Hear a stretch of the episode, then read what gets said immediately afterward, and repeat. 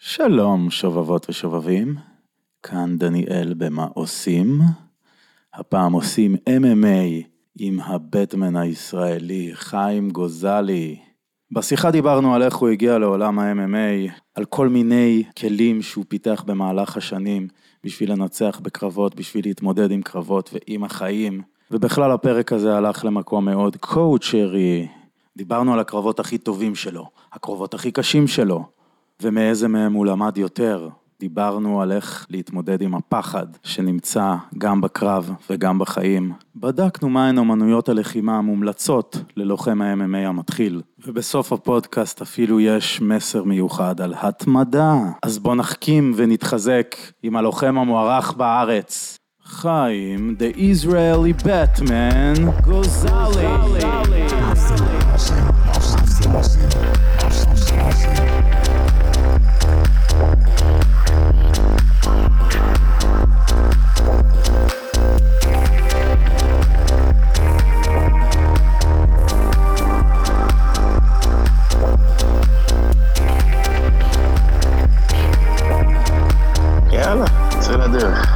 נצא לדרך. אז שלום לחיים גוזלי, המלך, שבא להתארח בפודקאסט מה עושים, ולספר לנו מרזי המקצוע והטירוף שהוא חי בו. ואני מעריץ גדול, חיים. אז קודם כל תודה. תודה, תודה, מה הולך? מעולה. אתה חזרת מקרב ממש לא מזמן, באוקראינה. כן, חזרתי יום אה, ראשון. אה, לא הקרוב, לא האחרון, כאילו לפני שבוע. אני בבידוד. אה, אתה בבידוד בגלל שהיית... כן, יש לי עוד שבוע לבידוד. מה אתה אומר? היה לי צורה של מיטה. מעולה, אז הגוף גם יכול לנוח ולהתאושש. היה קרב נדיר, הכנעה מאוד יפה. בכלל, לפני אה, יומיים היה את הקרב הזה גם ב-UFC שראיתי, של הבעיטה המסובבת הזאת של ברקלי. ו... דרך אגב, ברקלי הבאנו אותו להילחם בבלאטור אה, 2016 בארץ. הוא קיבל נוקאוט מג'קי גוש. מה אתה אומר? כן? לא, אז כן. עוד לא הייתי עוקב. כן, אבל זה הוא נלחם כאילו- פה בארץ וקיבל נוקאוט מישראלי. אז אתה רואה איך העולם... אה, הכל משתנה, הספורט מתקדם, אנשים מתקדמים, אתה יודע. וואו, איך הספורט הזה התקדם, זה לא יאמן. אני אתחיל איתך, אני ישר רוצה להיכנס איתך לעניינים שמעניינים אותי. אה, להתחיל כזה בגישושים למי שלא בדיוק מכיר מהקהל שלי את, את פועלך. אתה בעצם הלוחם הכי ותיק, ואפשר להגיד, בעל הכי הרבה הישגים בישראל. אתה גם הבאת את הבלאטור לארץ בפעם הראשונה, וגם מאז עוד כמה פעמים. ארבע פעמים היינו כבר, היה צריך להיות החמישי, אבל הקורונה גמרה אותנו. כן. ולא לא כזה ממזמן גם היה את הקרב שלך בבלאטור ושל אה, אביב, הבן שלך, ששניכם ניצחתם. בוא נתחיל כזה קצת בעבר, ואיך בעצם התחלת, איך בעצם החלטת שאתה הולך להיות MMA? ראיתי ראיון איתך שראית, קיבלת קסטת וידאו, ופשוט ראית את הדבר הזה ונפתחו לך העיניים. הייתי באמנות לחימה כל החיים, ממש מגיל אה, שש קראטה, זה, אתה יודע, כל החיים הייתי באמנות לחימה. אחרי הצבא היינו מתאמנים מגוף תאילנדי, אתה יודע, מתכוננים לתחרויות ככה בארץ. והייתי מנוי בספריית וידאו, ויום אחד באתי לקחת סרטים, אתה יודע, כמו כל אחד בשנות ה-90, 2000 כזה. לא, זה היה 90, ב- 95 כזה, 6. אה, היה את זה בספריות וידאו, את ה-MMA? לא, לא היה את זה, לא היה את זה, ואז הבעל הספרייה אומר לי, תשמע, יש לי פה, כי הכירו אותי, לקחתי אליפות ישראל בקראטה וכל זה. אז אתה יודע, כולם מכירים את חיים הקראטיסט, כאילו, בת ים. ואז אני בא לספרייה והוא אומר לי, תשמע, יש לי איזה מישהו שלח אה, קלטות וידאו מארצות הברית, ביקשו שאני אעביר אותם לשיטה, אתה יודע, זה היה שיטות, פעל, אה, זה, שיטה אמריקאית. ביקשו שאני אעביר אותם לשיטה ישראל, שיוכלו לראות אותם בישראל, אתה רוצה לעשות לך העתקים? אמרו לי, זה תחרויות קראטה. אמרתי לו, בטח תעשה לי. והוא עשה לי. ווואלה, אני בא, מסתכל, אני רואה, וואו, פתאום בתוך כלוב, אתה יודע, אנשים מתרסקים. אמרתי, וואי, וואי, וואי, וואי, אני חייב לעשות את זה. ובסוף הקלטות היה את הלימוד של גרייסי ג'יו ג'יצו, ה basic. אתה יודע איך הם מלמדים להילחם על הקרקע. אה, בסוף ה... התח- בסוף כן, הקלטת? בסוף התחרות, כן, הם שלחו לו גם, לבן אדם ששלחו את זה, גם שלחו לו כאילו את הלימוד. ועד אז לא הכרת ג'יוג'יצו בעצם גם? לא, ידענו מה זה ג'יוג'יצו יפני, לא ידענו מה זה ברזילאי, אף אחד לא ידע מה זה קרקע בכלל, לא בארץ, לא גם לא בעולם, זה לא שזה היה נפוץ, זה היה רק בברזיל.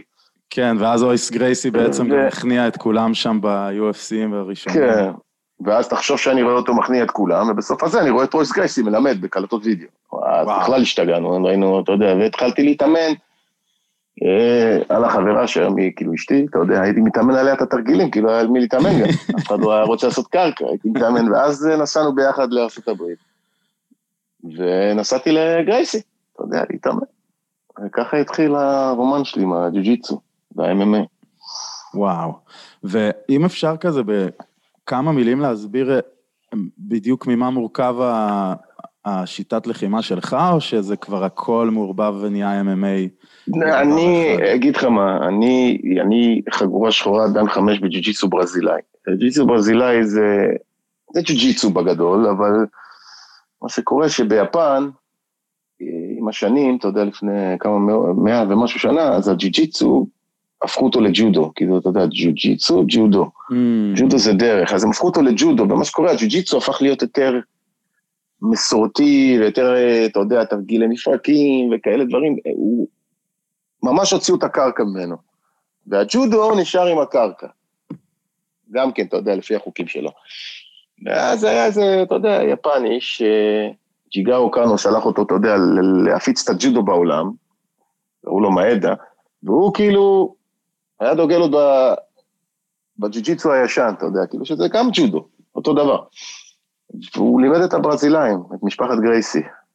וככה, אתה יודע, הג'ו-ג'יצו נשמר בברזיל כמו שהוא היה ביפן לפני מאות שנים, ודווקא ביפן שכחו אותו. אז uh, אני למדתי את השיטה הברזילאית, שהיא בגדול, אתה יודע, זה הג'ו-ג'יצו האורגנל. המורה שלי זה רנזו גרייסי, אתה יודע, בן משפחת גרייסי, אחד הגרייסי הכי מוערכים בעולם. ואני הדרגה הכי גבוהה היום בארץ, זה דן חמש בג'ו-ג'יצו, אז ככה שזה, הג'ו-ג'יצו בנוי טוב ל-MMA. עכשיו, כן. בגלל הניסיון שלי בקראטה וגוף תאילנדי, אז הכל כזה ביחד, אבל כשאני מתאמן, אני מתאמן ג'י-ג'יצו. אתה יודע, ג'י-ג'יצו ברזילי, אני מחשיב את עצמי כלוחם ג'י-ג'יצו, לא, לא משהו אחר. וואלה. ו- ו- אבל הגעת מהקראטה, זה אומר שיש לך את הידע בבעיטות ובעבודת יש לי, כן, ברור, יש לי, יש לי, יש לי, ויש לי גם מאמן, חזי רחמן, שמאמן אותי, אתה יודע, עמידה. הוא מתאגרף לשעבר וכל זה, מתאגרף תאילנדי, אז אני משמר גם את הצד הזה, אבל אם תיתן לי היום לשבת, אתה יודע, כמו אה, בן אדם שלומד, אני מוריד טכניקות של ג'ו-ג'יצו, ואני לומד וחוקר עוד ועוד ועוד ועוד, כי השיטה מתפתחת כל הזמן, זו שיטה שכל הזמן מתפתחת. כן, יש לה אבולוציה, גם לאחרונה הבנתי שיותר עובדים על הרגליים, אחרי שהרבה שנים לא נגעו באזור הזה, זה נכון? כן, אז זה, כן, זה רמזו דווקא אצלם, דווקא מהבית ספר שלנו. שהם התחילו לעבוד עוד פעם על הרגליים, הוא אמר להם, תשמעו, אנשים הפסיקו לעבוד רגליים, תעבוד על הרגליים, אז הם פיתחו שיטה שלמה על הרגליים, אז מה קרה? אנשים התחילו להגן על הרגליים, אבל כשהם מגנים על הרגליים, מסתובבים, נותנים את הגב. אז הוא אמר להם, תתחילו לפתח את השיטת גב. זה כאילו בנה את עצמו, כי אני הולך על הרגל, אתה בורח, אני תופס לך את הגב, תאמין אם אתה הסתובבת, זה בנה כאילו מערכת שלמה של אה, שיטת לימוד חדשה. וככה זה מתפתח, אתה יודע, זה רק מתפתח, גם שיטות הגוף השונות, הגמיש יותר יש לו את השיטה שלו, הפחות גמיש יש לו את שלו. וכל אחד כזה, אתה יודע, מתפתחות עוד טכניקות ועוד טכניקות שזה לא נגמר, זה ממש כמו פאזל בלי סוף, אתה מרכיב עוד חלק ועוד חלק בה. וככה הג'ו-ג'יצו היום. ומה, יוצא שאתה פתאום מגלה איזה בריח חדש או איזה תנועה חדשה ואתה מכניס אותה לרפרטואר? איך זה עובד? לא, בריח זה תמיד יישאר אותו דבר, הבריחים. והחניקות. אין אה, צוואר אחר ואין אה, מפרק אחר. הדרך להגיע לשם. אה... הצורה להגיע לשם. הבנתי. אתה יודע, זה ניואנסים קטנים, זה, אתה יודע, עברתי עכשיו סמינר בקו שהיה לי, עברתי סמינר באוקראינה. אז אתה יודע, אנשים שם לוחמים, אנשים שם מתחרים בזירות וזה, וניואנסים קטנים שראיתי להם שם, אתה יודע, אנשים כאילו עם הפה פתוח, וואו. אתה יודע, זה שינויים קלים, אתה יודע, בתזוזה של הגוף, בתנועה של הרגל, באחיזה של היד, זה, שזה... זה היה ג'ו-ג'יצו. וואו, אתה יודע, יש לו כל כך הרבה, כל, אה, משהו שמטורף, זה ללמוד וללמוד וללמוד, כל היום ללמוד. אתה אולי חגורה שחורה, אבל אתה, אתה יודע, בג'יג'יצו זה, מבחינתי זה כל הזמן לבנה, רק ללמוד. כן, זה גם אה, חלק מהפיתוח האישי הזה, שכל הזמן ללמוד משהו חדש, זה משאיר אותך חד, לא ככה? נראה לי אתה ברור. גם uh, בקטע הזה. חבר שאל אותי, איך נראה יום בחייו של לוחם MMA? אוקיי, אם אתה לפני קרב, אז זה מטורף, אם אתה לא לפני קרב, אז אתה יודע, זה יום רגיל, אבל... אה, גם אני מניח שבימים הרגילים אתה, יש לך אימון, אימונים שאתה עושה, כאילו... כן, אבל זה אימונים אה, קלים לשמור על עצמך, לא עכשיו, אתה יודע, אבל יום אה, אימון סתם, אימון ביום של קרב, כאילו לפני קרבות, זה דיאטות, אתה יודע, מסודרות, הארוחות לפי שעות, לפי משקלים, לפי זמנים, אתה יודע, כל דבר. זה אימון בוקר, אתה יודע, זה יכול להיות, אתה יודע, זה הכל מתחלק, אבל זה, יהיה לך אימון כושר, יהיה לך מנפקות, יהיה לך אימון אגרוף, יהיה לך אימון אה, ג'ו-ג'יצו, יהיה לך אימון MMA, אתה יודע, יהיה לך אימון אה, כושר, אתה יודע, כל זה אתה מחלק אותו בשבוע שלם, שכל יום צריך להיות לך לפחות 4, 5, עד 6 שעות אימון. וואו, אז זה מדובר בערך על שש שעות אימון ביום לפני קרבות? ביום. לאורך שבוע? או יותר? שש שעות ביום לאורך שבוע, כן, כל יום שש שעות. אבל השיט, הדברים מתחלקים, נגיד היום אני בבוקר יקום, יעשה סתם, אני אומר, "אה, היום זה אימון כושר, אז אני עושה את האימון כושר. בא הביתה נח, אתה יודע, ארוחות, צהריים אני אעשה אגרוף, בערב אני אעשה נגיד אה, ג'ו-ג'יצו, למחרת זה יהיה, אתה יודע, דברים אחרים, אגרוף, אה, היאבקות, אה, אתה יודע, משקולות, כל פעם זה, אתה יודע, מתחל- אנחנו מחלקים את הלו"ז לשבוע. יש לך ספארינגים, קרבות, יש לך קרבות ג'י-ג'יצו, אתה יודע, הכל מתחלק לך לשבוע, שכל יום יהיה לך בין 4 ל-6 שעות אימון. אה, לא, אתה יודע, אה, יש לך טיפולים הרבה גם, אתה יודע, שזה מסאז'ים, טיפולי קור, טיפולי חום, אה, מה, אתה עושה. הרבה סאונות וחשיפה לקור גם? דברים כאלה? כן, כן, אמבטיות קור, כן, זה. עוזר להחלמה של השרירים, מרפא את הרקמות, אז כן. אני אני עושה פעם בשבוע אמבטיית קרח, אתה יודע, קונה את כל הקרח אה, ממש בקיוסק. קרח? כמו ווים הוף, אתה מכיר קרח. את השיטה של ווים הוף? לא, מה זה? הוא זה ששבר איזה 26 שיאי גינס בחשיפה לקור, ואז הוא פיתח שיטה של נשימות וחשיפה לקור, והוא שבר ככה מלא שיאים של גינס, והוא טוען שגם החשיפה לקור בעצם מחזק את המערכת החיסונית, ו... כן, כן, מחלימה את הרקמות, אתה יודע, בארה"ב יש לך את הקאיו, אתה נכנס למתקן, אתה יודע, שמה לך את הקור שלוש דקות, ואתה מגיע לזה, פה אין לנו שום קאיו וכלום, אז אנחנו ממלאים את האמבטיה בקרח, כן, כן. ויושבים, אתה יודע, רק הצוואר בחוץ, במשך, אה, אני עושה את זה בין שלוש לחמש דקות. וואו, זה הרבה, אני עשיתי שתי דקות. וחשבתי שאני עומד למות שם, אז אה, עשיתי איזה סמינר זה- כזה. וואו, כן, זה הרבה, אבל אתה יודע, זה, זה הקטע של הריכוז גם, אתה יודע, הרבה אצלנו, הרבה אצלי בכל אופן, זה ריכוז, מדיטציה, חשיבה חיובית, אתה מבין, ככה אני עובד, אז זה חלק מה, מהאימון. בעצם- להתגבר על זה בבא. נכון. בעצם חלק ניכר ממה שאני מבין ורואה מלוחמים זה בעצם המצב המנטלי וכמה שהוא משפיע על הקרב. איך באמת מתאמנים למקום הזה שאתה מגיע, נגיד, אתה יכול להגיע ללוחם שאתה יודע שהוא חזק וחריף, ואתה... אה, איך אתה מתמודד עם זה? איזה תרגולים אתה עושה מבחינה רוחנית כדי להתחזק? כדי לבוא... קודם כל, אני, אני, יש לי פסיכולוג ספורט, שהוא לא, הוא כאילו מארצות הברית, אתה יודע, אה, אני עובד איתו על כל הדבר הזה, המוח הוא כמו שריר, אתה מאמן את המוח, להגיע למצב שאתה רוצה, אתה מאמן את המוח, אתה יודע, בשיטה שלהם, בשפה שלהם זה נקרא הראש קוף, המנקי הד, אתה יודע, יש לנו כאילו את הקוף שהוא מביא אותנו למקומות שאנחנו לא רוצים להגיע, ואתה לומד איך ל... לשמור את הקוף הזה במקום, במוח, שלא לא ייגע לך. בדברים שאתה רוצה, כן, שהוא לא יתפוצץ, שלא יגיע למקומות שאתה לא רוצה אותו. הפחד, איך להתמודד עם הפחד, הפחד זה דבר שצריך לקבל אותו, לא להילחם בו. איך Mm. אה, לנשום, אז אתה עושה הרבה מדיטציות, אתה כותב הרבה. אה, דרך אגב, אני כותב ספר עכשיו, באמת? גם כן על ה... כן, וואו. על הדבר הזה, ממש על הדבר הזה, איך להצליח, אה, לא אין לו עוד שם, אבל אתה יודע, אה, אז תעדכן אותי, איך אני, להצליח, אה, אני מהראשונים שירכשו. תעדכן. איך, איך להצליח ממש, איך, איך להגיע לשלמות. אה, אתה יודע שבראש זה הרבה יותר מה, מהגוף, לפעמים אתה יכול להיות מבחינה, בוא נגיד הקרב האחרון שהיה לי. כן. מבחינה מנטלית הייתי 100%, מבחינה גופנית הייתי על הפנים, לא התאמנתי קודם כל. נתנו לי את הקרב שבועיים לפני. תחשוב בגלל ששבועיים לפני אומרים-. אה, לא מתאמן, אתה יודע, אני אגיד לך את האמת, לא מתאמן כמו בן אדם, אה, אין לי כוח, אין גם כיף, אתה יודע, אין לך מכונים, אין לך זה, אתה יודע, רק בבית לעשות זה. זה לא, אתה יודע, זה לא מביא את הסיפוק שלי האישי, האחרים יכולים כן. ואז אומרים לי, יש לך עוד שבועיים קרב. יאללה, מה יכול להיות? אני חייב את השינוי, אני חייב להראות לכולם שגם אפשר לעשות דברים בקורונה ולהגשים חלומות, וזה קרב על אליפות, אתה יודע, מציעים לי, מי יציע לי בגיל הזה עוד פעם קרב על אליפות? אתה יודע, אמרתי, וואלה, לוקח אותו. באותו יום שאני סוגר אותו, כן. אה, ביבי מחליט לסגור לי את השדה תעופה. כאילו, ממחר בצהריים, אם מי שאין לו כרטיס, לא טס. יואו. אני מתקשר, אני מתקשר לסוכן, עכשיו, אני לא צריך להיות שם עד הראשון לחודש. ומתי הוא סגר את השמיים? זה שבוע וחצי לפני. וואו. עד הראשון לחודש, אין לי מה לטוס לשם בכלל. מה אני אעשה שם? אתה יודע, אני לא מכיר כלום, לבד. התקשרתי לגיסי, אומר לי, אני בא איתך. הוא יותר בקטע של הדת, אמר, אתה יודע, כי לא נותנים לאנשים להיכנס לאוקראינה, כי היה את הסגר שם, בגלל ה- כל היהודים, ואנחנו, כן. יש לנו אישורים מהממשלה.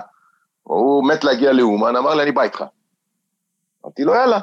התקשר לסוכן, אני ביום שישי, בחמישי בערב, חמישי, כאילו שישי בבוקר, חמש בבוקר, יש לי טיסה. לא תוכנן, אין מלון, אין כלום, אתה יודע. הכל אנחנו סוגרים תוך כדי, בדרך לזה תעופה, אני מחפש מלון, קרוב לבית חב"ד, טק טק, סוגר את המלון, אתה יודע, טסים. ברחנו מהארץ, לפני הסגר, אה, מבין? אז תחשוב על המנטלי, אני שבוע וחצי לבד במלון, לפני קרב, אין לי מי לדבר הרבה, אני מתבשל בתוך עצמי. הכל זה עבודה מנטלית, אתה עובד על המוח, אתה כותב הרבה, כותב, כותב, אתה כותב את המחשבות שלך, כמובן החיוביות ואיך השליליות, איך אתה מנצח אותן, אתה כותב את זה על הדף. ואז אתה, אתה יודע, שאתה רואה את זה מולך, זה אחרת. ותוך כדי זה, אני מגיע לקרב, לא בכושר, לא בכלום, ואני מקבל מכות רצח בקרב, אבל במוח, אני חזק, אתה מבין? אני יודע שאני אמצא את הדרך בסוף. הסיבוב הראשון נגמר, אני כולי מפוצץ, הראש שלי, דרך אגב, נפגעתי בעין, אני צריך ללכת היום לרופא עיניים גם. אני רואה. שחור בעין מהקרב. אבל בסיבוב השני תפסתי אותו, אבל זה הכל בגלל המנטליות יותר מאשר הפיזיות. זהו, אני גם לא היה לך פינה. כן, לא היה לי. פינה גם, אתה יודע, גיסי, כי אין לנו שום מושג בכלום. זהו, אתה כאילו הלכת בלי שום פינה, זה נראה לי ממש קשה.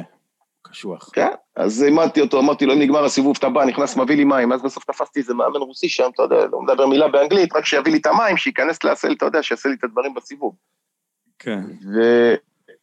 ואני יכול להגיד לך שניצחתי את הקרב, לקחתי את האליפות, אתה יודע, את החגורה, אבל אחרי זה הייתי שלוש שעות בתוך האמבולנס עם מכשיר חמצן, ומנסים לאפס לי את החום גוף עם קרח על כל הגוף, אתה יודע, ואנחנו. אתה יודע, קופא מקור. קרח בבית צ'כי, קרח על הצוואר, על החזה, אתה יודע, לקרר לי את הגוף, מרוב שעליתי לחום גוף גבוה מדי ואין חמצן ללב, אתה מבין? וואו. עד שהתאפסתי. אז אתה יודע, זה ניצחון הרוח על הפיזיות, אתה מבין? שזה אחד הדברים הכי חשובים ב, בכל ספורט, זה לא רק, ב, אתה יודע, לא רק בלחימה. היום אה, ספורטאים, אה, אתה יודע, מקצוענים בזה, הם יודעים כבר להשתמש, אתה יודע, ל- עם רופאי ספורט, אתה יודע, פסיכולוגים ספורט. כל ספורט היום, זה נהיה, אתה יודע, הרופא שלי בארצות הברית הוא, אתה יודע, לכל הפוטבול והכדורסל וכל זה. כן, זה אולי זה- באמת מפריד בין אה, מנצחים ואליפויות לבין אה, כישלונות ספורטיביים, בעיקר במוח. מפריד בין אלופים לספורטאים. ממש. אתה מבין? ממש, בין להיות ספורטאי מקצועי לבין להיות ספורטאי, ממש. שמסתמך על מזל ודברים כאלה. מקצוען לא מס- מסתמך על מזל, מסתמך על עצמו. וספורטאי רגיל יסתמך על מזל גם, אתה מבין? וואלה, אולי יהיה לי מזל היום אני אנצח. וזה מה שאני מלמד את הבן שלי, אתה מבין? אין מזל, הכל כן, בראש. שהוא בינתיים ב-4-0. תותח. כן, יש לו קרב אה, יום חמישי, בארצות הברית. ואני לא יכול לטוס כי אני בסגר, בבידוד. אז מי טס איתו? הוא גר שם, יש לו את המאמנים שלו. אה, הוא לא הוא גר גר בארץ. אה, לא ידעתי את זה. הוא כבר כמה שנים גר שם, הוא בא לפה הרבה, אתה יודע, אבל... אה, זהו, ראיתי את האייטמים שעשו עליכם בערוץ 2 או משהו כזה, וחשבתי שאתם מתאמנים ביחד. לא, הוא מתאמן שם, אה, והוא בא לפה כל פעם שיש לו קרב. כאילו, הוא קרב בארץ, אבל אה, עכשיו נגיד הוא יסיים את הקרב, אין לו מה לעשות, אתה יודע, אז הוא בא לפה חודש, חודשיים, ואז חוזר. אתה מבין? חיה. עכשיו, קודם כן. דיברת, דיברנו על השגרת אימונים וזה, רציתי להבין, אני באופן כללי חוקר בפודקאסט איך, איך להשתפר בתור בן אדם, וגם כל מה שאמרת עכשיו על ספורט, אני מאוד לוקח את זה לשאר החיים, איך לנצח בכל התחומים, כל אחד בתחומו, במה שהוא בחר להתעסק בו בחיים, כן? ובגלל זה גם אני התחלתי להתאמן, ממש בהיבט הזה של אם אתה מצליח להתמיד בספורט, אתה יכול לקחת את זה גם לחיים ולהשתפר בכל שאר הדברים.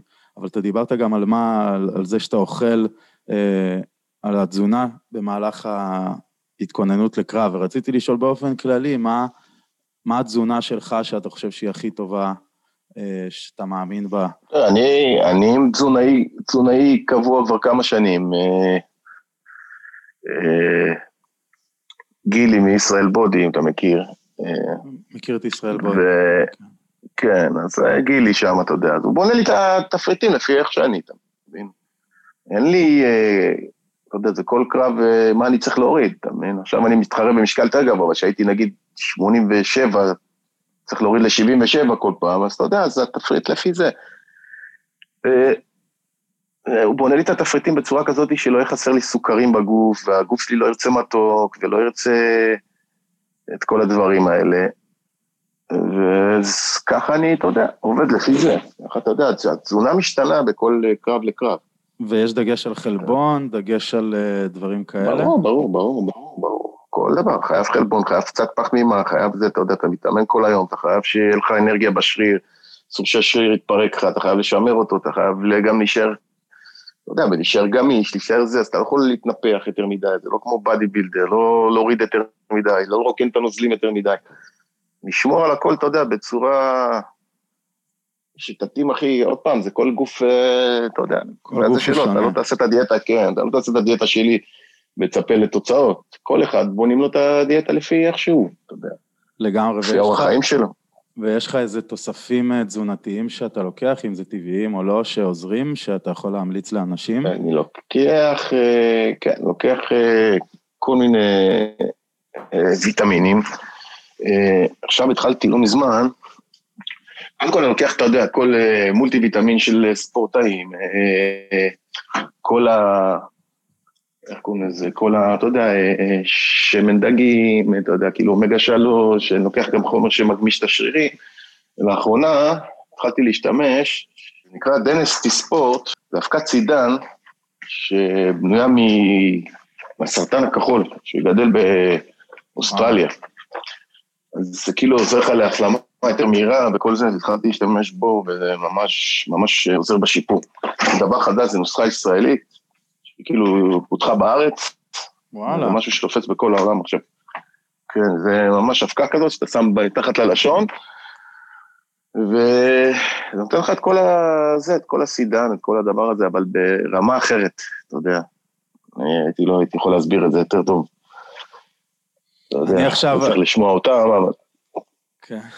איך? אני- אני הזמנתי אה, את התוסף מזון של ג'ו רוגן, אתה מכיר את האלפא בריין שלו, שהוא אמור לחדד לך את המוח מרכיבים טבעיים, זה כן. עוד לא הגיע, אבל אני, אני גם אה, מחפש כל מיני תוספים מעניינים שמחדדים את המוח ואת הגוף.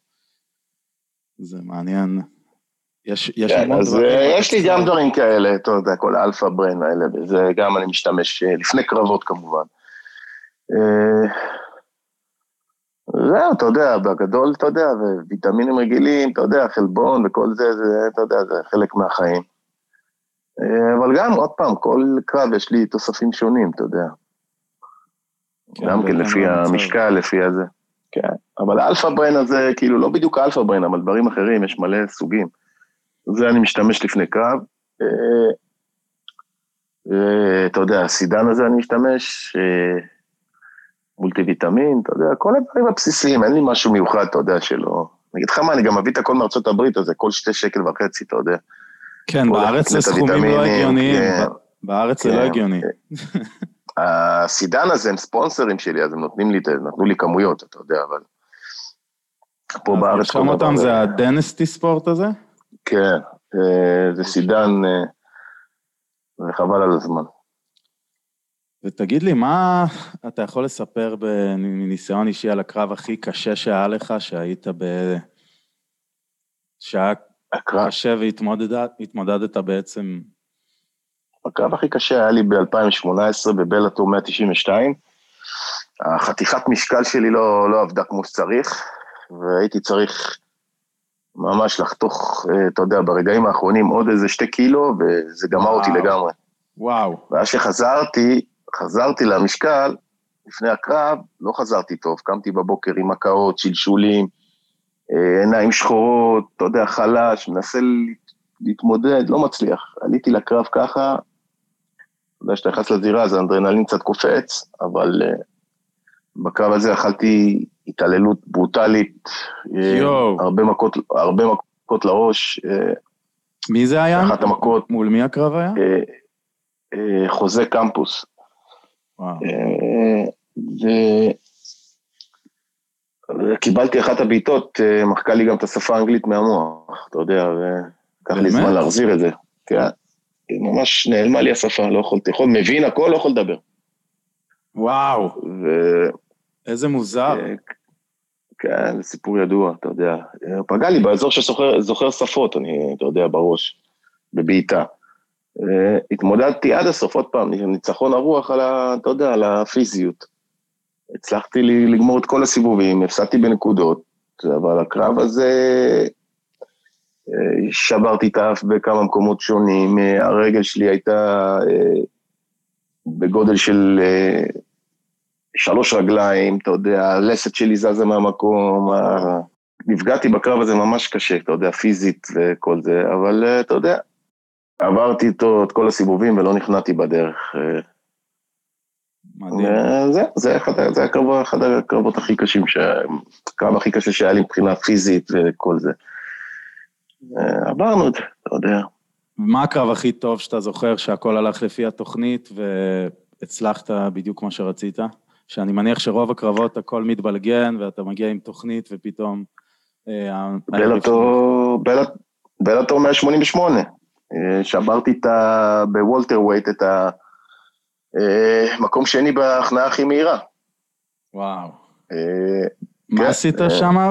מה... איך שקפצתי, עד התחיל הקרב, אה, קפצתי עליו באגרופים, הוא הוריד אותי לרצפה, ישר נכנס לי הטריינגל מהנפילה. וואו. כן, אה. נכון, נכון, אני זוכר שהוא נרדם. וואו. כן. אז, אה. אז אה, איך קוראים לזה? אז שם, אתה יודע, הכל הלך לפי התוכנית. אתה יודע. אבל אם תשאל אותי מאיזה קרב למדתי יותר, אז זה מהקו ש... של השלוש סיבובים שהתעללו בי. Mm, כי שם אתה לומד על עצמך יותר, אתה לומד על האופי שלך, אתה לומד על מי אתה, מה אתה, הכל בתוך קרב, שזה נשמע לא הגיוני, אבל בתוך הקרב אתה לומד על עצמך כל כך הרבה, וגם אחרי זה, שאתה יושב וחושב עם עצמך, אז אתה מבין הרבה דברים על החיים שלך. אה, כמה שזה יישמע מטורף, אבל מה, מה המשמעות, מה המהות, הכל אתה מבין מ, מקרב כזה. למה? כמה? מה רציתי? וקרב שאתה מנצח, וואי, ניצחת, מרימים לך את הידיים וכולם שמחים וזה, אף אחד לא לומד שום דבר ושום כלום. אבל אה, בוא נגיד ככה, אם היית שואל אותי איזה קרב היית משאיר בחיים שלך, ואיזה מוחק, כאילו אם אתה, אתה יודע, אתה צריך לבחור, אז הייתי בוחר את זה שהפסדתי ולא זה שניצחתי. וואו. זה אחלה כן. קואוצ'ינג להגיד לאנשים באמת. כן. אי אפשר... אה, דרך אגב, התחלתי גם ללמוד את זה, אז אתה יודע. אה, זה מעולה לך? כן, זה המטרה ב, כאילו בחיים, הקואוצ'ים וזה, כי כל כך הרבה אנשים פונים אליי, ואתה יודע, ולוקחים אה, עזרה, ו- ו- ו- ו- ו- אתה יודע, ולוקחים ממני השראה ועצות וכל זה, שאמרתי, וואלה, אולי זה הדבר הבא, אתה יודע, כי הקרבות עוד מעט אה, יסתיימו בסוף של, כאילו, כמה אני אוכל להמשיך. אתה מבין? אמרתי, אז התחלתי ככה לעבוד על זה, התחלתי ללמוד את זה. איפה לומדים את זה? בונה- אני לומד את זה פרטי, אבל יש... אה, לא יודע, אני לא יודע איפה לומדים את זה, אני לומד את זה פרטי, אה, אצל חבר שעבד איתי שנים, כי הוא היום יש לו את זה, בשם טל, יש לו, אתה יודע, הוא מעביר קורסים וכל זה, אז יש, אתה יודע, יש קורס קבוצתי, קורס זה, אני לקחתי קורס פרטי. אתה יודע, שזה רק אתה והוא, אוקיי. ותל אביב, אתה יודע, אבל גם הקורונה הזאת עכשיו תקעה לי את הכל, אתה יודע. עוד פעם הסגר, עוד פעם הבידוד, אתה יודע, אז הכל נתקע. אבל זה הולך טוב, אתה יודע, הולך טוב. כשיש לך את זה, אז יש לך את זה, אתה מבין? כן. ואפרופו קורונה, אז איך, איך אפשר להמשיך להתאמן? כי מותר לך לעשות ספורט יחידני, אבל אסור לך לעשות ספארינג ולהתאמן אחד על אחד עם אנשים. איך, איך אפשר להמשיך באימונים? תראה, יש לי פה מזרונים בבית, כאילו, אתה יודע, שמתי במרפסת, יש לי אופני כושר, אתה יודע, ש... לא הפשוטים של הבתים, אתה יודע, של החדרי כושר של הקוספיט. יש לי כמה מתקנים כאלה, אתה יודע, של מקבילים, יש לי TRX, יש לנו כמה משקולות פה, אתה יודע. אה, שאל אותי אם אני עושה משהו? כלום, אבל זה, אתה יודע. אה, אגיד לך את האמת, אני בן אדם של, כמו שאתה אומר, אני, אני בן אדם של uh, הספארינגים, הזה, אתה יודע, אני, אין לי... אתה יודע, אני גם... זה מה שאתה אוהב. אני לכל דבר מביא מאמן. כן, אני כל דבר גם מביא מאמן, אתה מבין? אני עכשיו עושה אימון כושר, אני יכול לעשות לבד, אני, יש לי את ה... יש לי את הידע, יש לי את הכל, אבל אני חייב מאמן, כי תמיד מאמן ילמד אותי עוד דברים וידחוף אותי לעוד מקום. גם כשאני הולך לעשות ג'ו-ג'יצו, אני הולך למאמנים, שתבין. Mm. אני ברמה יותר גבוהה מהם, בדרגה הכי יותר גבוהה מהם, אבל אני אלך אליהם. אתה יודע, כי מישהו מהצד יראה דברים שאני לא רואה, וזה, תמיד זה ככה, ופתאום כשאני צריך להתאמן עם עצמי, אז אתה יודע, אז אתה עולה איזה 40 דקות על האופני כושר.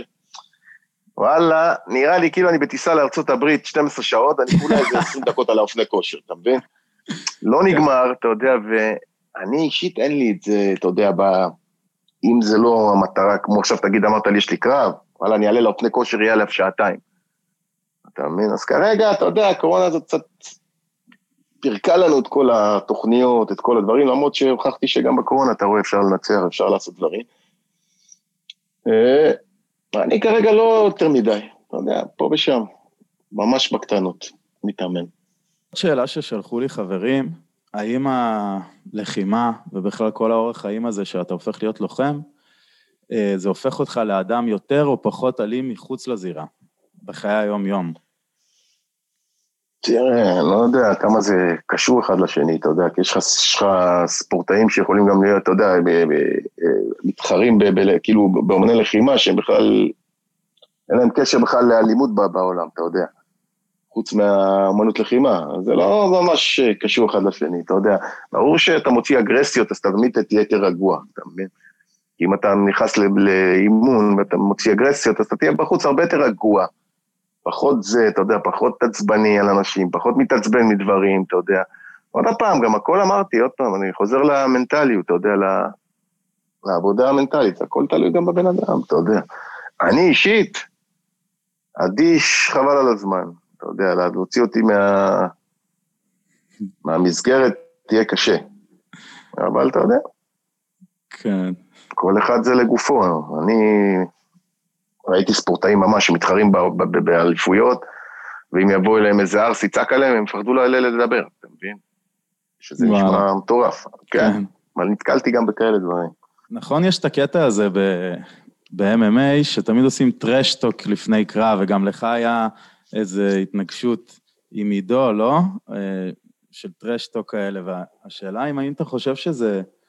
איזה עידו? לא, עם נועד. אה, כן, עם נועד, נכון. עם נועד, לאט, כן. עם נועד. אז האם אתה חושב שזה...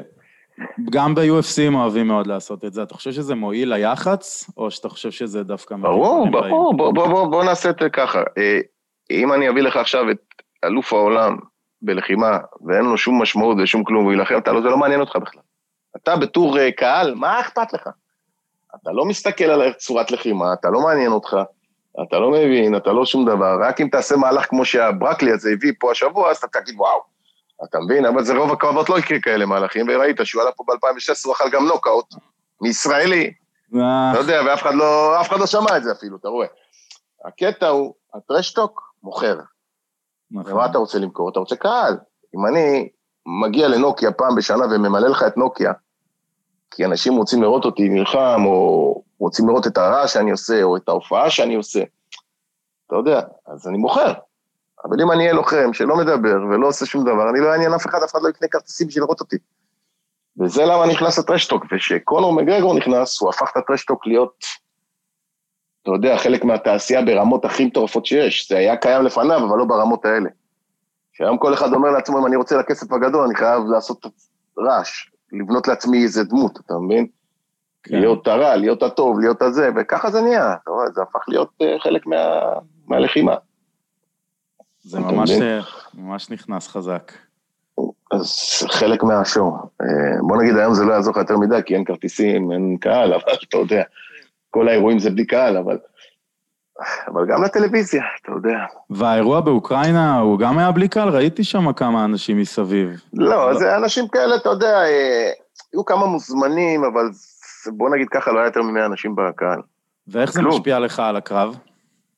וואלה, אני פיתחתי שיטה גם כן בשיטה, זה שלי, שאני עולה לקרב, עד הרגע שאני נכנס לכלוב, אז כולם איתי ואני מחבק את כולם ומדבר עם כולם. רגע שאני נכנס לכלוב, אין קהל בכלל, אני לא רואה אותו, אני לא שומע אותו אפילו. אני רואה רק את הבן אדם, שומע רק את הפינה, מנטרל את כל הרעשי רקע מסביב, אתה מבין?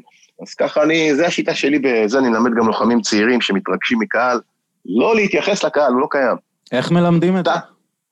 מלמדים, עוד פעם, כמו, זה מה שאני הולך, קודם כל כותב על זה ספר, שנית כל, זה מה שאני עכשיו, אתה יודע, לומד איך להעביר את זה, כל, תמיד העברתי את זה, אבל אתה יודע, לכל דבר יש בארץ איזה קורס שאתה צריך לעשות, איזה תעודה שאתה צריך, ממציאים פה דברים. תמיד. אתה יודע, אז, כן, אז אה, איך להעביר דבר כזה? אתה מלמד את הבן אדם, קודם כל, אה, הרבה דמיון. לפני קרב, אה, שהייתי מעלה מתחרים, אתה יודע, בבלטורים שהם מתאמנים איתי, אז הייתי משכיב את כולם על המזרון, תעצמו עיניים, ותתחילו לדמיין את הקרב. אבל אתה לא מדמיין את הקרב מהקרב, אתה מדמיין את הקרב מהרגע שאתה נכנס לאולם.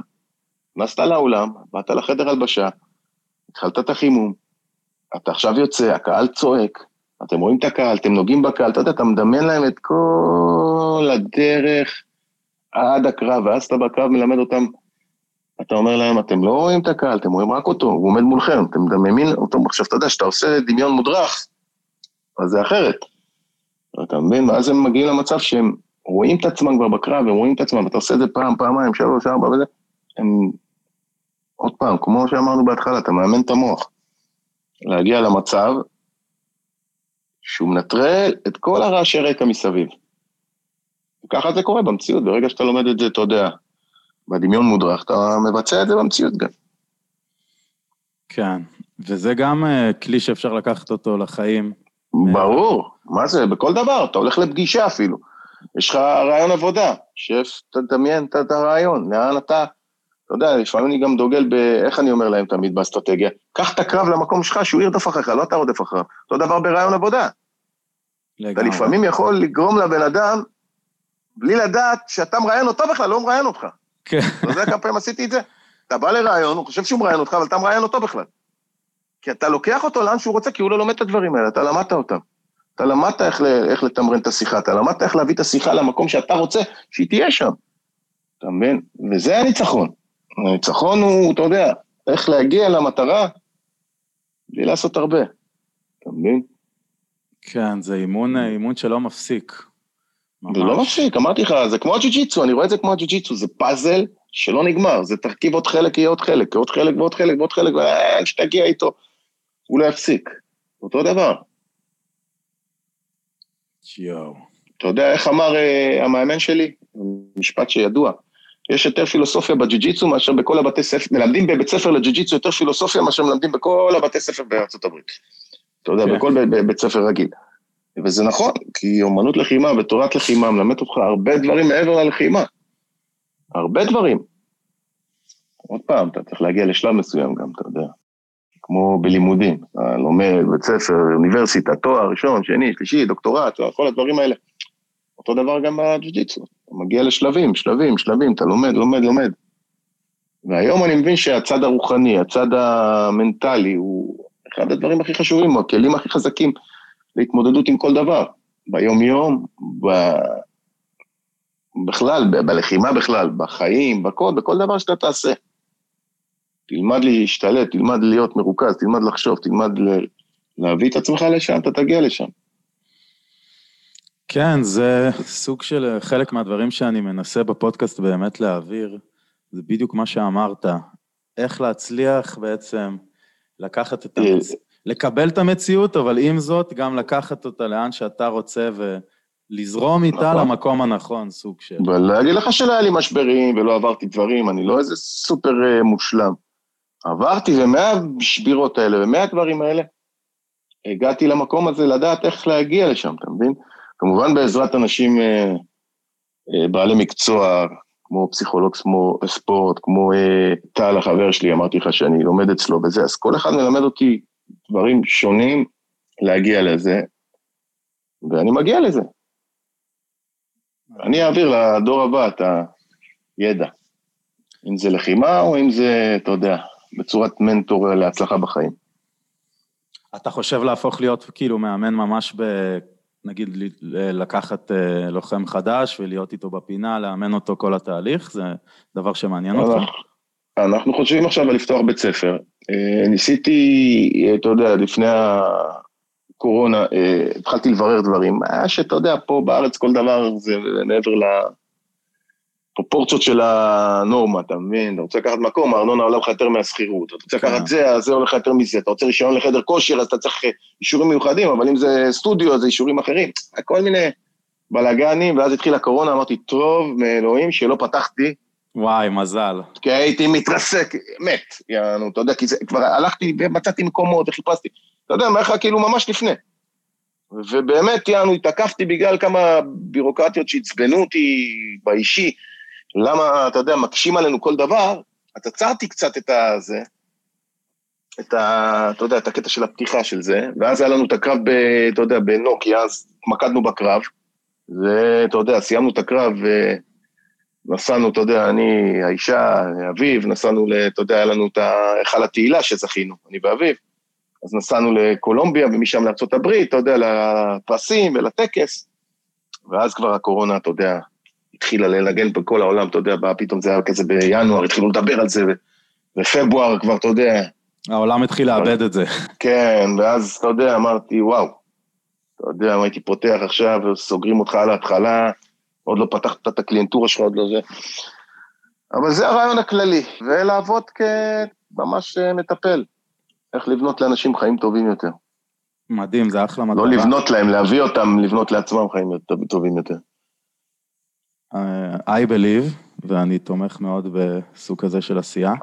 ואני אגיד לך את השאלה שהכי חזרה מכל מיני חברים שדיברתי איתם, גם אוהבי MMA וגם סתם אנשים, כולם שאלו על הפחד, איך מתגברים על הפחד מלקבל מכות ושיפוצצו לך את הפנים? וואי, אני חושב שדיברנו על זה כבר שעה עכשיו, אתה יודע, זה אותו דבר, זה אותו, אותו, אותו, אותו תשובה. אבל בוא נגיד, לפני כל, שחטפת את הפיצוץ הראשון, כאילו, אני מניח שזה מתחיל שם. אז אבל, אבל אתה כבר מתגבר על הפחד לפני שחטפת את הפיצוץ הראשון, אתה מבין?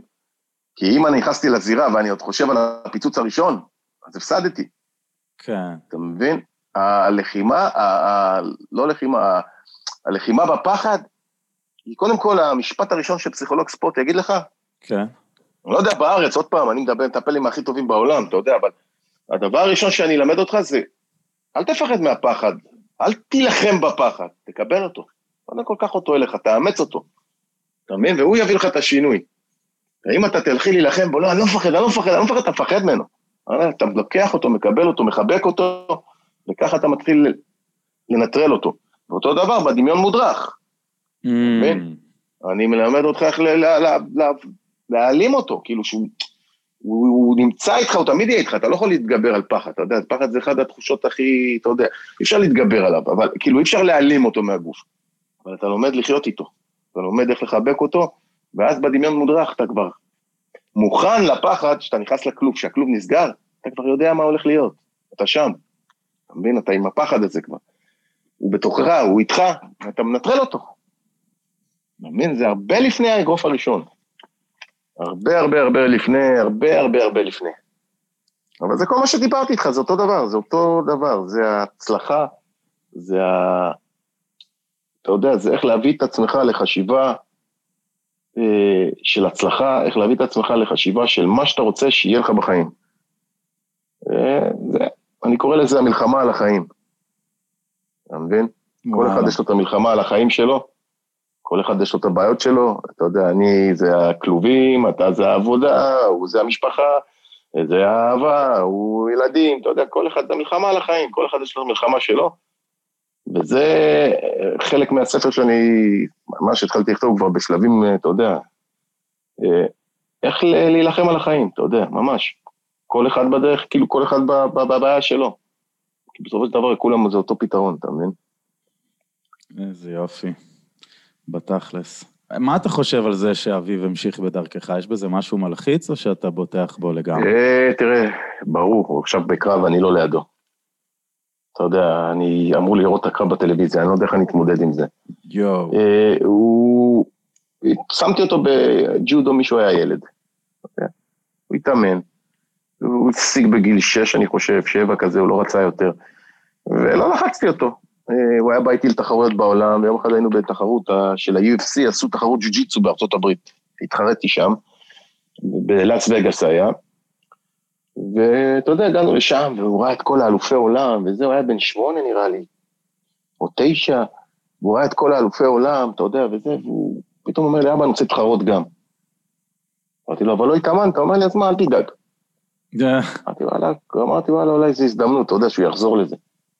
באמת רשמתי אותו, לקח מקום שני, וגם את הקרב האחרון פסלו אותו כי הוא טרק איזה ילד על הגב, אתה יודע, אסור לטרוק, אתה יודע, אוקיי. ילדים. אתה יודע, לא יודע, הוא לא ידע את החוקים גם, זהו, גם ילד, אבל לא משנה, ופסלו אותו כאילו, והוא לקח מקום שני. חזרנו וואו. לארץ, אני רואה אותו פתאום עם תיק, יום ראשון, לאן אתה הולך? אני הולך לאימון. ומאז הוא רק התאמן. רק התאמן, התאמן, התאמן, ואז, אתה יודע, אה, בגיל 17 וחצי הכנסנו אותו לקו הראשון ב-MMA, הוא היה, אתה יודע, בארגונים הגדולים, הלוחם הכי צעיר. ובאותו זמן אני נלחמתי גם, הייתי הלוחם הכי מבוגר. אתה יודע, זה היה באותו אירוע. זה היה מדהים לראות, אה, כן. כן, ו... וזהו, אתה יודע, והוא נכנס לזה. עכשיו, ואחרי זה הבנתי שאין לו גם מה לחפש בארץ, כי כל עוד לי אין בית ספר, אז אין לו מה לגור פה. אם אני, יהיה לי בית ספר ואני אגדל אותו, ואני אמשיך לאמן אותו, אתה יודע, בשיטות שלי, אז יש לו עוד מה להיות פה, אתה יודע. כל עוד אין לי, אז אין לו גם מה להיות פה. אז העברנו אותו ללוס אנג'לס, התאמן שם, נראה לי איזה שנתיים או שנה וחצי שם, גם לקח עוד שתי בלטורים, ואז הוא עבר לניו יורק. והיום הוא מתאמן עם המאמן, אחד המאמנים של אה, רנזו גרייסי, אתה יודע, עם אה, ריי לנגו, זה המאמן של קריס ויידמן, של פרנקי אדגר, עם את סרה מה-UFC, כולם הוא מתאמן שם. וואו. אה, כן, והוא. באימון אחד יש להם שם איזה 17 לוחמים של UFC, עוד איזה 10 של בלאטור, זה משהו מטורף, אתה יודע, זה הרמות הכי גבוהות בעולם. והוא שם. עכשיו הוא בבידוד שם, אתה יודע, מכניסים אותך לבידוד לפני קרב. אתה יודע, מכניסים אותם לאיזה שבוע בידוד לפני הקרב, אתה יודע, בדיקות קורונה, והם סגורים בחדרים, אסור להם לצאת מהמלון, וואו. עד הקרב. קשוח. כן. זה השיטה, אתה יודע, העולם, אתה יודע לאן העולם הביא אותנו, העולם המודרני, כמו שאומרים. כן, אני מאמין ש- הדבר הזה. כן, אני מאמין שאנחנו צריכים ל- ל- לעורר שינוי בעולם, כי אם לא, אז לפי דעתי הקורונה זה רק ההתחלה, אבל זה לא הנושא שלנו, של הפודקאסט. בינתיים כל אחד צריך לא, לעשות את הכי כן. טוב שלו. זה למה רציתי להראות לכולם שאפשר גם בזמן הקורונה לה- להגשים חלומות, אתה יודע. בגלל זה הלכתי לקרב, אתה מבין? להראות לכולם. עצרו רגע, הכל טוב, אני יודע שאתם לא יודעים מה יהיה מחר, אני יודע שכולכם לחוצים, בייחוד בכספים. גם אני התרסקתי, אתה יודע, לי את החברת אבטחה, נסגרה. אתה יודע, אני לא יכול לעבוד, איזה מאבטחים, איפה טסים, אתה יודע, לנו, הייתי עובד במועדונים. אתה יודע, כאילו, כל ה... חברה של כמעט 150 עובדים. בום, לא עשיתי לי כלום, אפס. יואו, אתה יודע, כולם, אתה יודע. זה לא שאני לא, אבל רציתי להראות לכולם, תראו, אנחנו יכולים לחיות. אנחנו יכולים למצוא את המקום שלנו בכאוס הזה, אתה יודע, בבלאגן, עד שיגמר. אתה יודע, בסופו של דבר זה ייגמר. אתה יודע, לפני לגמרי. מאות שנים, מאות שנים אה, היה מחלות והתגברו עליהם, שלא היה טכנולוגיה כמו היום, ולא היה, אתה יודע, מדענים כמו היום. אז גם על זה התגברו, אתה יודע. כל אחד שישמור על המסכה, שישמור על המרחק, שישמרו על הדברים, שישמרו על עצמם. אתה יודע, וזה. אתה יודע שאני באוקראינה, אף אחד בכלל לא שומר. לא שומרים, אתה יודע, הם אה. כולם רגיל, רגיל, רגיל, העולם רגיל שם. אתה בא למדינה פתאום, אתה יודע שכולם רגילים, אתה יודע, אין מסכות, אין... אה, רק אם אתה נכנס לעסק הם מבקשים מסכה. ברחוב הכל, ברים עובדים, הכל מועדונים עובדים, אתה יודע, חדרי כושר עובדים, הכל עובד רגיל, רגיל, רגיל. חנויות, הכל, אתה יודע, מוניות, אוטובוסים, הכל. ויש אני היחיד כביכול, שמסתובב עם מסכה. מסכה כל היום עם מסכה. ויש כביכול שם יותר מתים או משהו כזה, או שזה כמו בשאר לא? אז בדקתי את זה, כאילו עוד פעם, אני לא מאה אחוז אה, בבדיקה עכשיו, אתה יודע, בדקתי כאילו ככה על ה... הם עושים חמש אלף בדיקות ביום, ויש להם אלפיים אה, נדבקים. ואף אחד לא עושה שם רעש. אתה מבין? פה עושים לך 60 אלף ויש לך 9 אלף, אז אותו דבר, כאילו, אבל אנחנו יותר כאילו, הם יותר מאיתנו, אתה מבין? אבל הם לא, לא יודע איך להסביר את זה, כאילו, לקחו את זה רגיל, אתה יודע, אוקיי, חלק מהעולם. זה, מה, זה, מראה ש... מה... זה מראה שכנראה אצלנו יש עוד אינטרסים מלבד בריאות הציבור, ככה אני זה חושב. ברור, זה ברור, ברור, מה אתה לא רואה, לא רואים חדשות, לא רואים זה, ברור. אבל חצי מהאנשים לא חושבים כמונו. לא ניכנס זה. לפוליטיקה.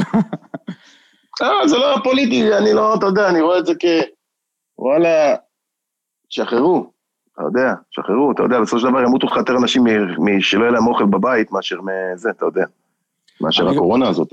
אני גם חושב... אני אישית, אני אישית, אני אישית, כן. הייתי עם עשר חולי קורונה מאומתים בכל התקופה הזאת. מאומתים, אוקיי, מאומתים. אתה מכיר את כולם, כולם מפורסמים. אוקיי. אני אפילו לא נשרה לי שערה מהגבה. לא הרגשתי אפילו משהו, אתה יודע. כלום. אתה מבין? אז איך אתה מסביר את זה? זה כי זה גם הרבה פסיכולוגי, אני חושב, המון, כאילו דופקים לאנשים את המוח עם המחלה הזאת עד שהם כבר חושבים שיש להם אותה, ואז אולי יותר סיכוי שיהיה להם אותה. לא יודע, זה בעיקר דברים באמת אני אגיד לך, זה גם הרבה, הרבה נשאים, אתה יודע, נשאים, אבל לא חולים, אתה מבין? עכשיו, ברגע שאתה נשא ואומרים לך שאתה, שיש לך את החיידק, אתה אוטומט מפתח תסמינים גם. אתה מבין? ככה זה עובד. בדוק, זה בדוק. פסיכולוגי. פסיכולוגי, אם אני אגיד לך היום אתה הולך למות מחר, אתה פתאום תתחיל להרגיש לי, אוי, כואב לי הלב, כואב לי הזה, ואתה אין לך כלום, אתה מבין? ככה זה, זה פסיכולוגי, זה אותו דבר. אנחנו מגיעים לאותו מצב שכל השיחה, רוב השיחה שלנו הייתה על ה... אתה יודע, על הקטע המנטלי, על הקטע, איך לשפר את העולם, את החיים, אתה- זה אותו דבר, העולם, החיים. לגמרי, זה, זה אותו דבר. נכון. ברגע שאתה תגיד לבן אדם, יש לך את התסמין, יש לך את הנשא, אוטומט הוא יפתח תסמינים פסיכולוגיים. אתה מבין? אבל אתה יודע, עזוב אותנו מזה. בוא, ש- שימצאו חיסון, שיפתרו אותנו כבר, שיפתחו את העולם, די, נמאס. הנה, אני לא יכול לטוס לקרב של אביב. וואי, וואי. הבן שלי נלחם ואני לא יכול. למה אני רשום שהייתי במדינה אדומה, אסור לי לצאת מהבית שבועיים. וואו. אתה יודע, הייתי צריך להגיע גם לתוכניות טלוויזיה וזה, לא עליתי בגלל שלא... בגלל הבידוד. אתה מבין? עכשיו אני צריך לקוות. לקוות שאתה יודע, אולי יקראו לי אחרי שאני אצא מהבידוד ביום ראשון. אה, בואו נקווה, נראה לי זה יקרה. כן. נתת נקווה. בראש. עכשיו אני מגיע לקראת השאלות האחרונות, שאני שואל כל אחד, ואני אגיד לך, יש לי שאלה קבועה שאני שואל אה, את כולם, מה כתוב לך ב- למטה של הוואטסאפ, ואני בדקתי וראיתי שיש לך שלושת אלפים, ואני רציתי, זו הזדמנות טובה. כן, יש לי? לא יודע. כן, שלושת לא אלפים. זוכר. אז כן, אתה יודע, שמת שלושת אלפים, וזה השאלה בעצם היא ברורה מאליה, מה הסיפור שלך עם העטלפים? ומי שלא יודע, יש לי ויש לך קעקוע של בטמן, ובכלל אתה משהו יש לי איזה בטמני עשר מאוד. קעקועים של בטמן. כן, מה הסיפור? תן לנו קצת. אז אני אגיד לך, קודם כל, אני, אתה יודע, התאהבתי בדמות של בטמן כשהייתי ילד. ממש בגיל אה, 16, אני חושב, שיצא הסרט הראשון אה, של, אה, של, אה, עם מייקל קיטון וזה.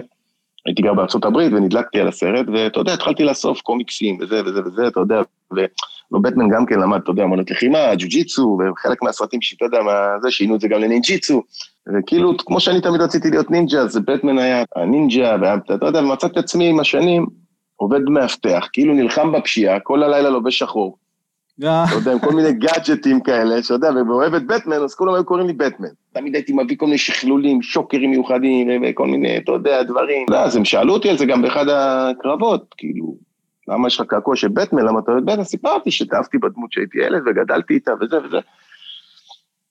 אבל כשעליתי לקרב, אז מייקל גולדברד אה, אמר ב- בפרשנות, כאילו, הבטמן הישראלי. אה, ומאז זה נתפס בכל העולם, כאילו, כולם קוראים לי הבטמן הישראלי. מעולה. אתה יודע, ויש לי בבית אוספים של בטמן של שנים, אני, יש לי דברים שקניתי בגיל 15, 16, אתה תראה דברים, אתה יודע, יש לי אה, כל מיני, אה, אתה יודע, שקניתי מ... כל מיני פרופס, אתה יודע, שקניתי מהסרטים עצמם, אתה יודע, המסכות או החגורות. ממש ממש, נהיה לי מוזיאון בטמן. עכשיו עברתי דירה, אז אני עוד לא בניתי אותו, אבל הוא בבנייה, התחלתי כבר, אתה יודע, אתה... יש ממש מוזיאון של בטמן בבית, אתה יודע. ספרים וחוברות וקומיקסים, יש לי מאות קומיקסים, מאות בובות ומכוניות, ממש. מהנשקים, אמיתיים ולא אמיתיים, אתה יודע, שזה גם... כן, מה זה, מה יש לבטמן? כוכבים כאלה? הכוכבים של הנינג'ה? כל הכוכבים, יש לי את כל ה... אתה יודע, כל ה... כאילו האקדחים האלה של החוטים, אה, כל ה... אה, אתה יודע, כל הבומרנגים האלה, אתה יודע, ממש, אורגנליים. יש לך אפילו את האלה שיש לו על הידיים, העבבים האלה שיוצאים לו מהידיים, אתה יודע, גם כזה. כן. אתה יודע, יש לך הכל לקנות היום, אתה יודע. ואותו דבר יש לי גם של הסרטים עצמם, אתה יודע, צעצוע. גדול, גדול. הבטמן הישראלי. מדהים. אז יאללה, שתי שאלות אחרונות. אחד, אה, מה המסר שלך לעולם, למרות שדי עברנו עליו פה, אבל אם אתה רוצה לסכם את זה באיזה משפט. אם יש לכם חלום, קודם כל, אף פעם לא מאוחר לחלום. אם אתם רוצים להגיע למטרה, תמיד זה אמונה, רצון והתמדה. זה שלוש דברים שיביאו אתכם לכל דבר שאתם רוצים. הרצון זה הרצון שלנו להצליח, האמונה זה האמונה שנצליח, וההתמדה במה שאנחנו עושים. לגמרי. זה המסר שלי. אני בשנים האחרונות מגלה את כוחה של ההתמדה, זה אולי יותר חשוב מהכל, זה לא יאמן. כן. אתה חושב, מה אתה חושב, יותר חשוב התמדה או יותר חשוב כישרון? התמדה. אני גם חושב. כישרון ילך לך באיזשהו שלב מסוים מהגוף. אני גם כישרון זה בא שאתה צעיר, כישרון לא בא שאתה מבוגר. וההתמדה, אני יכול לספר לך את הסיפור שלי, אני שהתחלתי את הקראטה לא הייתי, לא היה לי כישרון בכלל, לא היה לי קואורדינציה ולא היה לי כלום. באמת, זה, כל החבר'ה היו הולכים לתחרויות, אני הייתי, לא לוקחים אותי, אתה יודע, וכל כך רציתי. אבל המשכתי להתמיד, המשכתי, היינו שלוש חבר'ה שנרשמנו ביחד לחוג בגיל שש. הם היו בתחרויות, אלופי ישראל, הכל הכל, אני התמדתי והתמדתי והתמדתי, ותראה, היום אני ברמות כאלה והם אפילו לא מתאמנים. אתה מבין? התמדה. התמדה.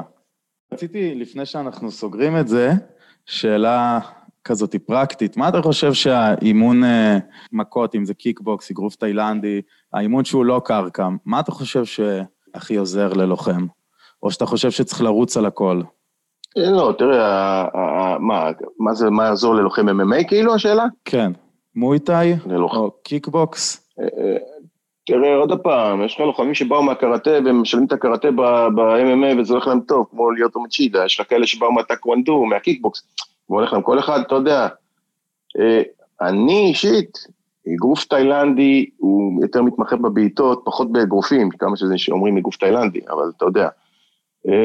קח אגרוף, קח אגרוף תאילנדי, היאבקות, בג'ו-ג'יצו ברזילאי, זה השיטות להיות לוחם מושלם. אז אני אומר אגרוף רגיל. אה, אגרוף אמריקאי, אגרוף תאילנדי. כן. כן. אגרוף אמריקאי ואגרוף תאילנדי בעמידה. כי אני אגיד לך מה, בארץ אה, הפכו את האגרוף תאילנדי לעבוד איתו יותר עם ידיים, כמו אגרוף רגיל. אז בארץ כן, אבל בארצות הברית נגיד תבוא למכון של אגרוף תאילנדי, זה יהיה אגרוף תאילנדי מסורתי. Mm. ושם הם פחות עובדים עם הידיים. יותר מרפקים, יותר בברכיים, אה, אתה יודע. חזקים גם בקלינצ'ים, זה מאוד כן, בקלינצ'ים, אתה יודע, ברכיים, כן, כן. אז עוד פעם, אז אה, אגרוף תאילנדי, כאילו, אתה יודע, המסורתי זה יהיה ככה, אבל המודרני יותר, אז התחילו לשלב את הידיים יותר, אתה יודע, כאילו, אגרופים וזה כמו אגרוף. אבל אני אומר, אגרוף של אגרוף ואגרוף תאילנדי, העמידה. ועוד פעם, ללוחם, אבל כל אמנות לחימה, כל מי שילך ללמוד אמנות לחימה, כל אמנות טובה לכל מי שיתאמן, לנפש, לבריאות, אתה יודע, בלי קשר ל... להיות לוחם. ממש. ואיפה אפשר למצוא אותך? אתה, יש לך דף בפייסבוק, חיים גוזלי, נכון? אני חיים. גוזלי בפייסבוק, חיים גוזלי באינסטגרם, חיים גוזלי בטוויטר. כולם רק חיים גוזלי, באנגלית כמובן. אה, זהו, דף המעריצים, חיים גוזלי, הכל חיים גוזלי. גם בטיקטוק חיים גוזלי, שאני מעלה וידאוים. אה, יש לך טיקטוק? מעולה. הייתי איזה כמה וידאוים, אבל לא, לא בשבילי. אני עוד לא הגעתי לטיקטוק, כן. לא, אני לא מצליח, לא מצליח לשמר אותו. אה, יותר אני, בפייסבוק אני יותר, אינסטגרם, אתה יודע, זה יותר... אה, הטיקטוק אה, כבד עליי. יודע, צריך דברים מצחיקים וזה, עכשיו אני, אתה יודע, אני מצחיק, אבל לא לעשות קליפים כאלה. כן. דרך אגב, אנחנו גם עובדים עכשיו על סדרת ריאליטי שאנחנו, אתה יודע... של מה? אה, שילוב של... אה, כמו שהם אה, עשו ב-UFC? ה Ultimate Fighter? לא, השילוב של ה Ultimate Fighter, אה, נקרא לזה שילוב של אבוזגלו עם אה, Ultimate Fighter, עם הקרדשיאן, עם אה, משהו מטורף, כבר התחלנו את הצילומים, אתה יודע, התחלנו כבר את הצילומים, אה, עוד מעט יוצא הפיילוט, גדול. אבל זה זה הולך להיות משהו גם מצחיק, גם דרמטי וגם עם הקרבות, אתה יודע, וכל זה. יואו. אה, ממש ממש משהו, אה, אם ראית באינסטגרם שלי, שהעליתי את התמונה Unstoppable, בלתי ניתן לעצירה, זה כבר, יש כבר את הפוסטר של ה... אה, אני אסתכל, אני- עוקב אחריך. כן, יש כבר את הפוסטר, אז זה ממש כאילו אנחנו הולכים לצוד את האלוף עולם הבא, סגרנו עם הארגון שאנחנו נכין את האלוף הישראלי הבא, והוא יילחם על התואר, אבל הדרך שבה אנחנו מכינים אותו והצורה שבה אנחנו נעשה את זה, זה יהיה כמו דרמה עם קומדיה ועם האומנות לחימה האגרסיבית שלנו, אתה יודע שזה ישלב כמה דברים ביחד, באמת שזה, כל מי שקרא את התסריטים ואת הזה, אתה יודע, והצילומים, הכל הלך חבל על הזמן. עכשיו זה בעריכה, כאילו, אתה יודע, פיילוט.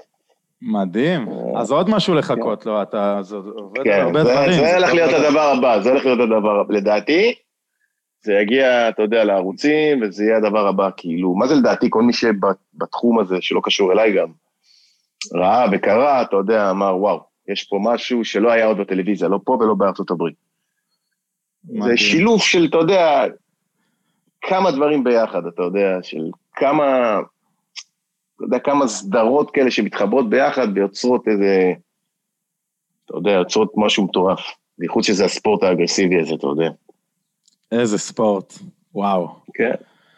תחשוב שה Ultimate Fighter הרים את ה-UFC לרמה שהוא נמצא בו היום. ה-UFC כמעט נמכר ב-20 מיליון דולר, הוא נמכר ב-400 מיליון אחרי זה, אתה יודע, בגלל ה Ultimate Fighter שהרים את ה-UFC והביא אותו לרמות שאתה מכיר אותו היום. וואו. לפני זה הוא היה על סף פשיטת רגל. אתה מבין? הסדרת ריאליטי הזאת הרימה אותו. מעניין. טוב, אולי זה גם יקרה בארץ. אתה... זה יקרה, יקרה. אתה... אמונה. כן, אתה תמיד נותן בראש פה בארץ, ואני אגיד לך, תודה רבה. היה לי ממש כיף. לשוחח, ואתה באמת מעורר השראה למלא אנשים. איזה כיף. תודה, תודה. ותמשיך לתת בראש, אוקיי. וזהו.